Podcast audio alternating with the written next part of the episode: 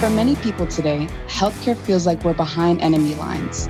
The system is geared to take care of us, but why do we feel like we're in it alone? Everyday stories are a powerful way to shine light on the gaps that make it feel this way. I'd like to welcome you to Everyone Hates Healthcare, where we bring you real people's healthcare stories, unfiltered. And now, your host, Michael Swartz.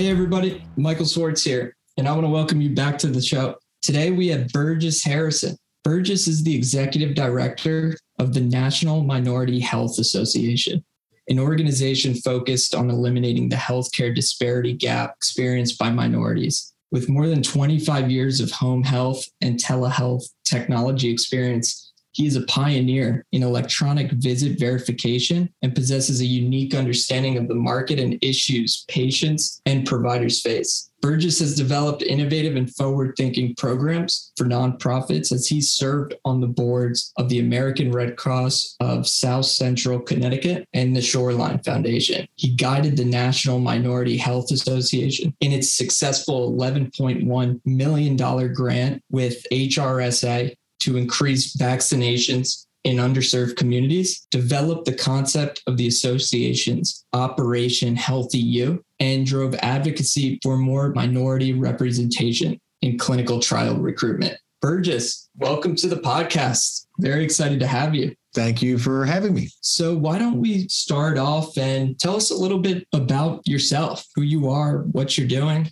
Thank you for the intro. I've been involved in health technology for a number of years. As you indicated, myself and partners were pioneers in what's called electronic visit verification. Back in the day, home health workers would go into the home, deliver services, and then they put a piece of paper in front of the client to say, sign this, this is my hours. And basically, that homebound patient would sign anything because that home care worker was their lifeline to the outside world. But as I'm sure you can see, that process was and is fraught with potential fraud and abuse.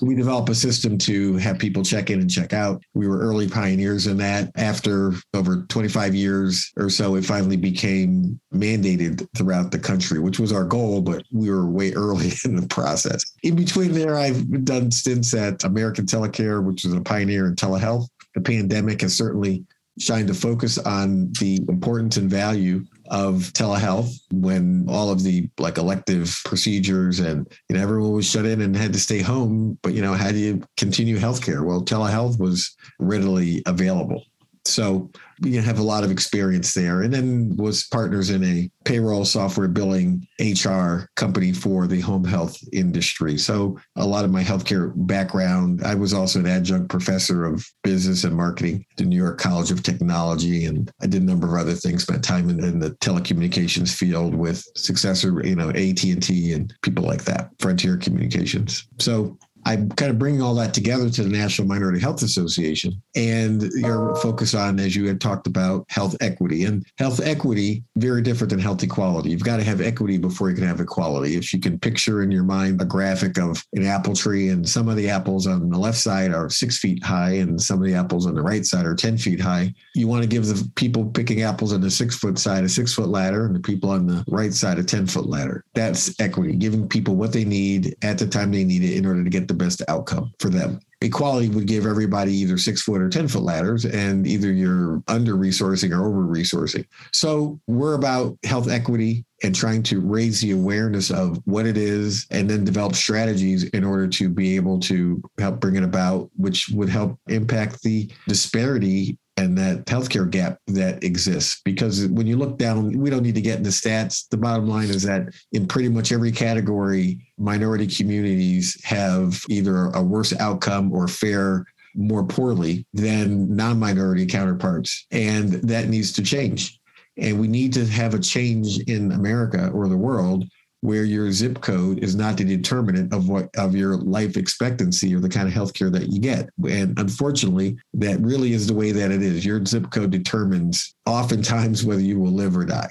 So with that. That and the mission that you have is absolutely incredible. What do you think is driving that zip code disparity? How as the executive director of this association, where do you see driving this problem? Well, look, it's not one thing. We got here after hundreds of years. So, and it's not something that's going to change when you snap your fingers, but you have to start doing something somewhere. So, one of the things that we're doing, we're really trying to be as pragmatic as possible and say to one, the business world, and not just healthcare companies, but the business world in general, that health equity is important for their employees. They need to have a workforce in order to be able to deliver the best service or products that they're selling. How are you going to do that? Well, health equity. As a country be, become more one of a rainbow of colors, your employees are going to mirror that. And if segments of your employees do not have access to the best health care and aren't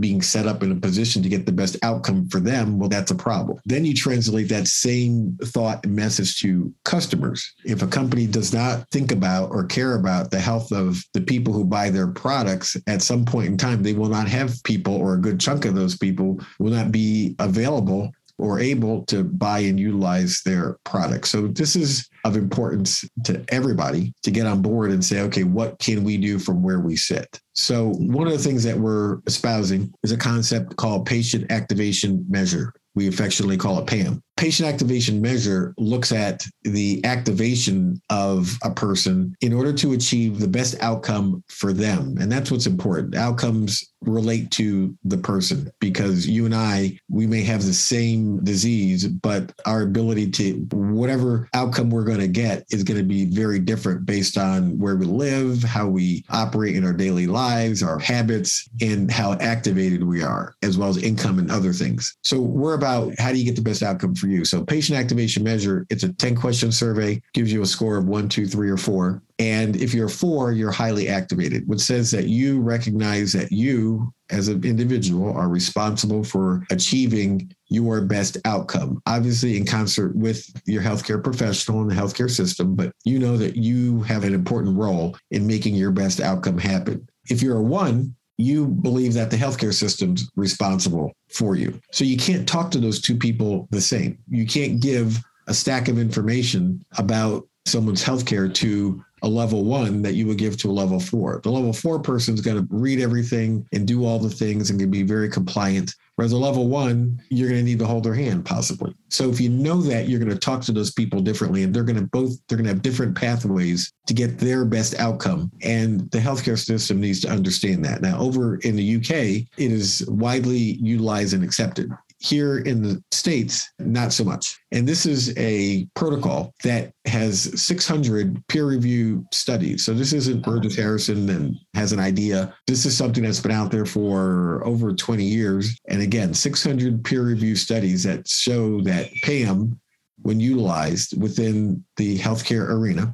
is able to get the individual the best outcome for them and also at a lower cost. And again, why it's not utilized here more, we don't know, but we want to certainly get it utilized more in minority communities and with all communities because it's just a good thing. I think when you think of patient activation, I think it is important to look at that. Do you have any idea of what percent America as a whole is activated because we're just very reactive as a country and our healthcare system is incredibly confusing incredibly expensive for a lot of people and they just disengage. Do you have any idea what that activation rate is? I don't have that number. I would you know, hold a gun to my head and take a stab. I think just like anything else, a bell curve, you've got the 20% fours at the top, you've got the 20% at the bottom, and most people are twos and threes in the middle. And so the goal would be to move everybody up. I remember years ago, my brother worked for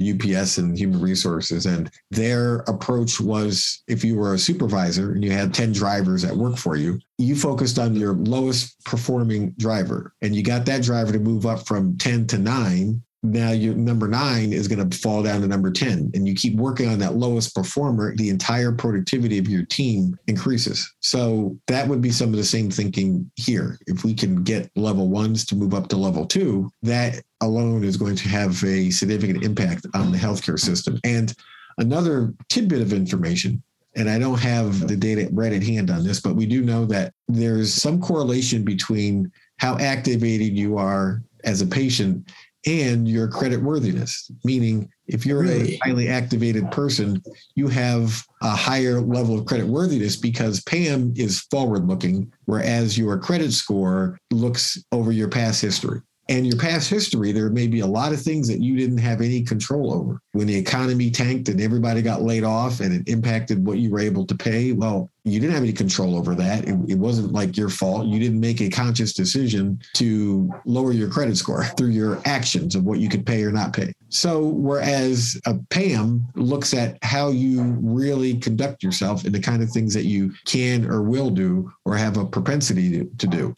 your doctor says that you have to take XYZ prescription, three pills a day, you know, twice a day. And if you're activated, you're going to do that. You're going to feel it's your responsibility to do that. And you're going to do that kind of going forward. Your credit score, it just says, here's what you did, but it doesn't really say that you really have a propensity to do that.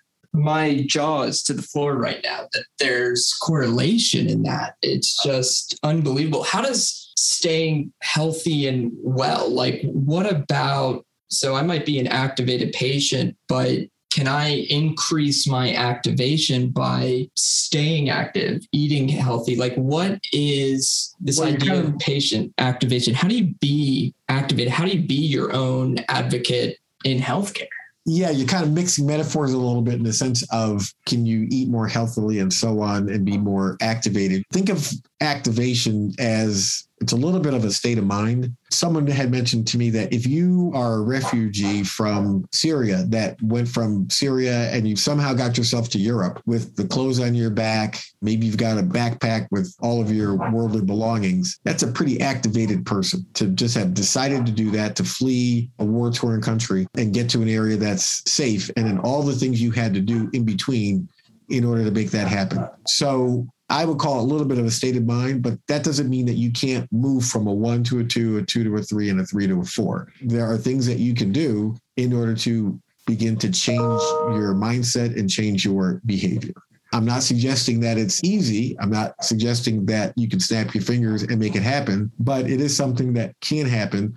But even the fact of knowing that somebody is a one, a two, a three, or a four, just knowing that is helpful for them getting their best outcome. Because if you're a level one and people treat you like you're a level four, let's say your outcome is, I don't know, 40% of whatever it is. I'm just taking a percentage. But you're treated like a level four, you may get frustrated and not do anything. And instead of getting to the 40% outcome that you could get as a level one, you might only get to 20%. It seems so all of it's connected. Like i'm thinking here if i don't go to the doctor if i'm not staying on top of my health how do i get treated like a some sort of level if i'm not even interacting? Like how do we get people just being involved in their health taking that first step and not letting it get to the point? Like and i think what you're doing and trying to bring in companies and organizations to fuel this because it is an American problem. But how do you drive that motivation? How do you drive people just starting to be empowered?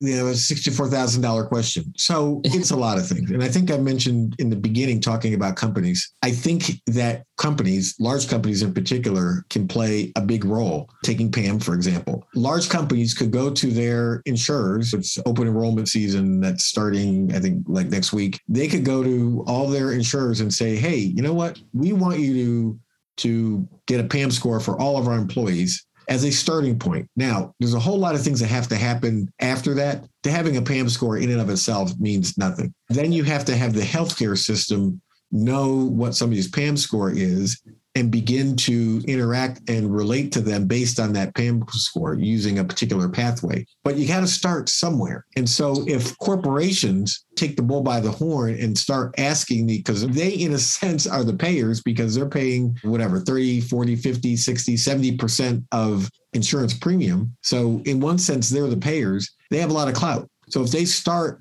asking for these things, let alone not just asking, but demanding these things, then the payers insurers will start doing it. And then when they start doing it, it's going to flow down the chain to the healthcare system, doctors, hospitals, and clinics, and so on. So to me, I think that's where it starts. And again, this is being utilized over in the UK. And it's easier there because they have a centralized healthcare system and single payer system where we don't have that here. So here we've got to go at it from a, a, different perspective. And that would be my recommendation, suggestion, idea, whatever you want to call it, in order to be able to have a major impact on the healthcare system. Everybody's looking for what are those silver bullets to control costs, reduce costs, get better outcomes, provide better healthcare. And PAM is one of those things that really can be done. People don't have to have smartphones in order to be able to utilize this. So there's not like a technology or anything like that. It's not highly going to cost a lot, although for the healthcare system to change, there will be internal infrastructure costs that would take place. But the savings that would come out of this 5, 10, 15% type savings, when you're talking about trillion dollar markets, is huge. Yeah, that is a lot of savings for our country is massive for people, for payers. I mean, think of how much money spent by the government on Medicare. So any sort of savings. So tell us a little bit about how did you end up becoming executive director of the association? What led you to that point of driving this incredible mission and really trying to make real change in today's society? Well, I could tell you it was I drew a short straw, but reality, in all seriousness, I partnered with uh, Dr. Dalton, who is the CEO of a company called Univec, and he's a pharmacist, and it's one of the largest Black-owned businesses in the country. And he and I met and he had started the NMHA, National Minority Health Association, 33 years ago. So he was in need of an executive director, and I had sold my part in a company and was looking for something new and wanted to utilize my health experience. And if I can go back into my background, the other part of it and why it intrigued me was poor families. And I was raised by a single mother and poor families that have to meet the daily needs. You go through and you say there's housing, you got to keep a roof over your head, there's food, you got to eat something in order to survive. Then there's your job and transportation to and from your job. And healthcare is in there. But as you kind of go through and you have limited funds, healthcare is down the list, even though it's important. It's like, gee, I got these other things that come in front of that. So for me, in second grade, I was going to fail the second grade. And most people don't typically almost fail the second grade and didn't know why. So finally, somebody, and I'm not sure who, finally, somebody identified that I had low vision and they moved my desk from the front row between the front row and the blackboard. And so that's how I spent my second grade. But that was the thing that saved me. And so it gives me a unique perspective on the healthcare system that if you don't have people who may be looking out for you or you don't have access to good healthcare to be able to catch things early on, I, you know, I have no idea where I would be today. Well, I certainly wouldn't be talking to you if somebody hadn't caught that and changed the uh, trajectory of my educational career when I was seven years old. It's unbelievable that for them to catch it, like what drove them I'm interested in that person because they actually cared. They took the time and not just said, oh, look, he just doesn't care about school. The teacher that I had in the second grade and brought it to the attention of the nurses in the school and so yeah. on. And so they were able to find, you know, get me the help that I needed. And they were able to get me low vision aids. I got glasses, which I didn't have before low vision aids, I got a large type dictionary, which was, you know, seven. I carried back and forth to school. It was half my size. I think it was huge. Then I got way before the audibles, I would get these records with books. So they were called talking books. So those were the things that I utilized. And then my glasses and the bifocals and just being closer to the board were it was, it still wasn't easy, but at least gave me a fighting chance so that experience really helps to drive in a it's all about having a perspective. So you know what people have been through. Uh, do you think technology can help in today's world? Like we talk about affordability we talk about access we talk about being able to be that person that can really take the time to understand and provide the best care. Like, do you see opportunity with virtual? You oh. were in telehealth way before.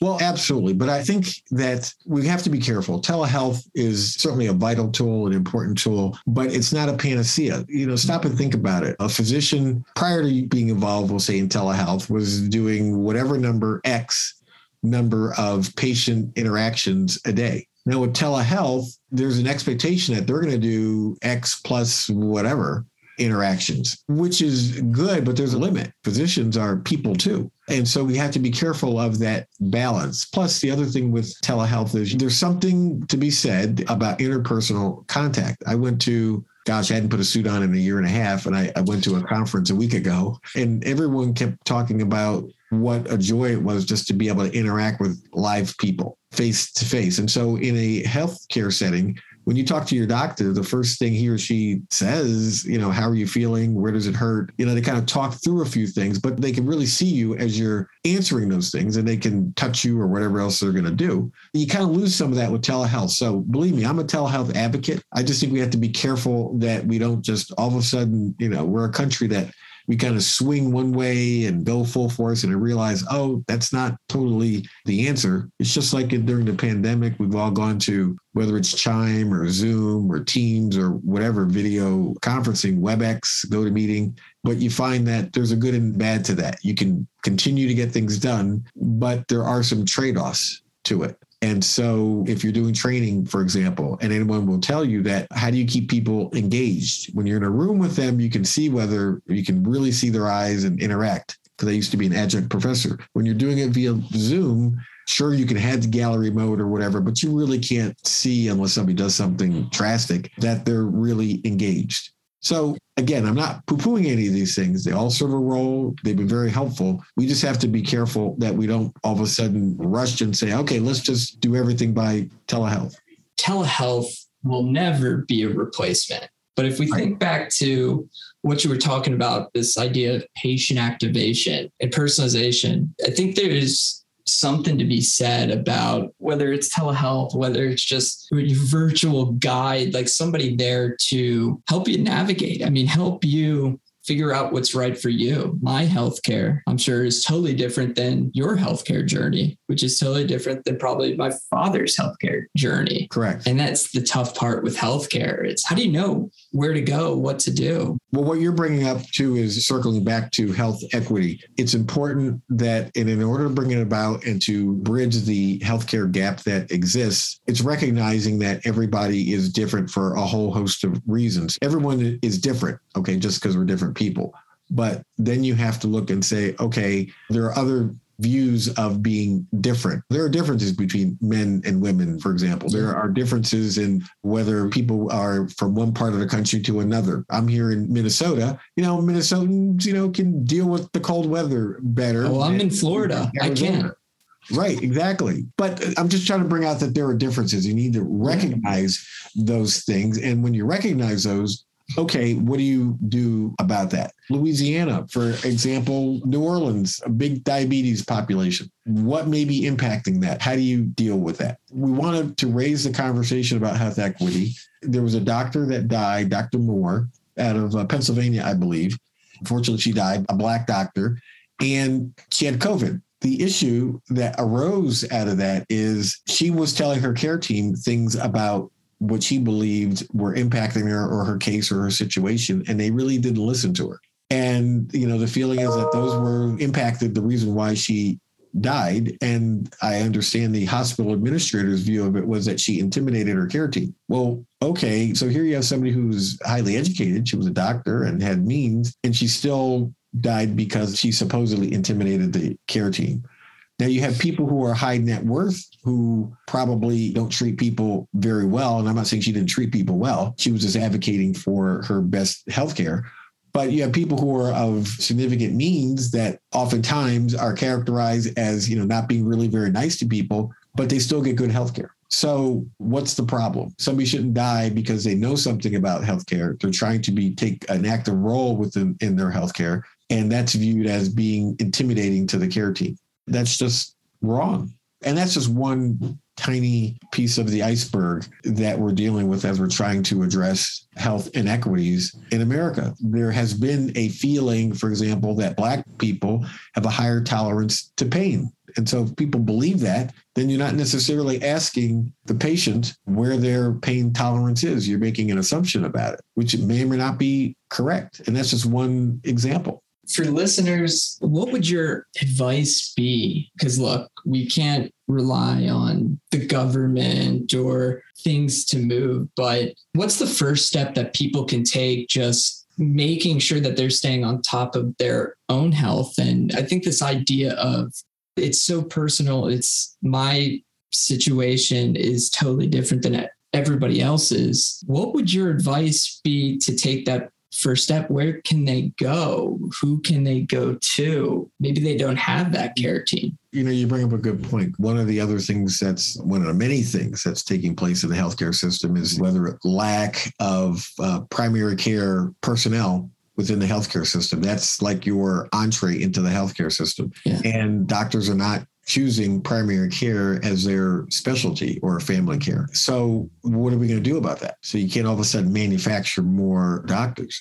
So, one way to address that is the use of physician assistants and nurse practitioners because they do a lot of the work anyway. They do a lot of the heavy lifting anyway. So that's something. It can be a little controversial because there's always a little, whether it's politics or whatever in the healthcare system, but clearly that could be a solution. You can get to be a nurse practitioner and a PA faster than being a doctor and maybe you do and don't hold me to this percentage maybe you do half of the things that the doctor does so that would be one way of deploying more people into the healthcare system to provide that primary care role because you need someone looking at the individual holistically versus just that particular specialty where the person may be experiencing an issue at the time. So that certainly would be a help. Obviously, people need to eat better and so on, but that brings into focus food deserts. You have food deserts in big cities where there's only convenience stores where you're able to go to and not full fledged supermarkets. That has an impact because if you're going to more of a convenience store, they're not going to have the array of fresh fruits and vegetables that one needs in their diet to give you a fighting chance to be as healthy as you can be. As just an example, what do we do about that? Not an easy answer, but something that needs to be addressed. So those are just a couple things that we need to think about as we're on this health equity journey. We hope that the journey's not too long, but it clearly is a journey. We're going to have to take one step after another after another. We're going to have to get as many people on board individuals, organizations, governments, companies, healthcare organizations, hospitals, doctors. We're going to have to get everybody on board for this journey and all pulling in the same direction. No question. And just you going through all these different things, everything's so connected. Like yeah. the food you eat, you staying active relates to your health. You having going to the doctor, staying on top, uh, your behavioral health, your dental health, all these things. So it's tough to say like any one thing, which is why what you're saying and what you're doing is so powerful because it's going to be a team effort. It's no one company, no one person, no one organization is going to be able to really figure this out. And that includes the individual who's at the center of it. Correct. They need to take a step as well, but people around them need to step and help them make it across wherever they need to get to. One of the things as we're looking at health policy and take the vaccines that have come out when they were developing the plan, rolling out the COVID vaccines last year, or in the beginning of the year, no one really kind of thought about some of the we'll call unintended consequences. So, you know, you set up these vaccination sites and maybe they operate from eight to five. Well, the what are now known as the essential workers, they couldn't do that because they were working, providing the infrastructure and support services necessary for just the country to keep operating. So what were they going to do? You had when you started to deliver vaccines to you know, older people in assisted living and so on. Well, you're not going to find as many people there because one, they can't afford it, and so you're going to miss people. So policymakers need to step back And we need to take a 360 approach pretty much to every single policy that we implement to be sure that we're getting fair and accurate representation. There's an equitable access to whatever it is that we're trying to implement. And we're going to have to think about things. And then you're going to need to involve people from the community to be able to, once you have a sort of a draft, to react to say, well, you're missing this, or this is going to be something that is going to have a negative impact. Again, you take an essential worker that's a low wage person who has to take an hour off of work to get a, a vaccine or get a test. Well, that's a challenge to lose that hour. And then if they don't have transportation and they have to take a mass transportation, so now you have the cost of transportation, the extra time that it takes, it's all those small things, but things that need to be taken into account and addressed. It's all part of that lens of health equity. And these are, again, tiny pieces of the pie. There's lots of other things, things that are bigger, but these are all the things that we're trying to, one, raise the consciousness of people to begin to focus on. Now, this is a complicated and complex problem. And I just get shivers up my spine when I think of policymakers actually doing something that's going to help. I think it's more of us companies, people, organizations like yours, the people that are in the community that really can make this change. It's tough enough to get policy without all the money and politics and everything directing it. So true. So, Burgess, how can people help? Like myself, I mean, me personally, I want to do something, but I'm sure there's many of the listeners. Like, what can us everyday Americans do? How can people help? You know, it's funny you asked that. I was just literally right before this, I was on a webinar with a number of philanthropic organizations in the state of New York.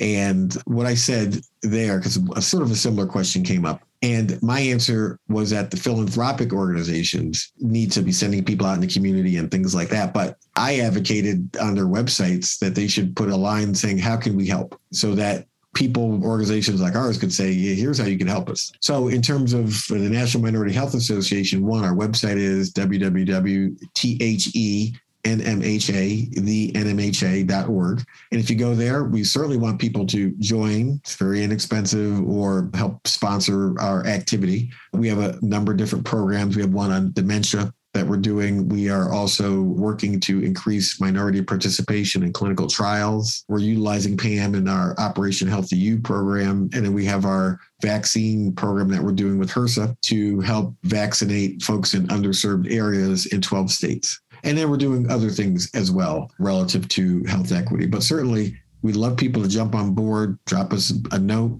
We always need financial help. Everybody needs financial help, but we really are trying to utilize the support and dollars that we get to raise the awareness of health equity, raise the awareness that there's a health gap, and then implement very specific programs that we think can be of help. We know that we're not going to be the only organization that's going to have the silver bullet to solve everything, but we feel very strongly that we can and will and are doing our part in order to raise the consciousness of health equity and the impact. And if we don't do anything, just like climate change, these things are going to have very serious negative consequences. So the time is now and we need everybody to do what they can with what you have. No question. Just speaking to you has opened my eyes to the complexities. And I'm going to make sure in all the notes, any listeners that want to go to the site, join the association, get involved, it'll all be in the notes. Where can people follow you, Burgess? Well, I'll send it to you so it can be in the notes. I'm on LinkedIn, so certainly uh, reach me there. And we have uh,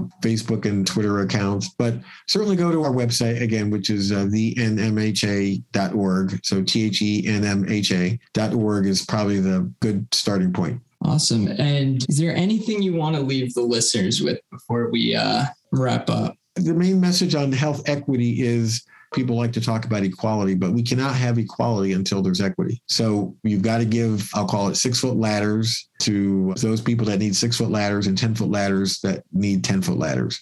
And if people just keep that in their mind and say, Am I in any interaction that you have in your daily life? Is that what's happening? Is that other person or entity, are they getting what they need in order to help them get the, in particular in healthcare, to get help them get the best outcome for them? Not what I think their outcome should be, but what is the best outcome and what they think the best outcome for them is. And if we're doing that, we're certainly going to increase and enhance and improve healthcare if we stay focused on getting the individual the best outcome for them. I love it. Well, Burgess, really appreciate you coming on. Your passion is contagious. And I know myself and a lot of the listeners do what we can to get involved. Thank you, Michael. Really appreciate it. And thank you, listeners, for tuning in, and I'll see you next week. Hey, listeners. Thanks for tuning in to another episode of Everyone Hates Healthcare. If you have a healthcare story, we want to hear it. All you got to do is shoot me an email with my healthcare story in the subject line to my story at healthkarma.org. Also, check out all the episode notes, resources, and more ways you can take control of your healthcare. All you got to do is just visit healthkarma.org slash podcast. While you're on there, help us out. Don't forget to drop us a rating, a review, and share it with all your family and friends. Can't wait to see you next week.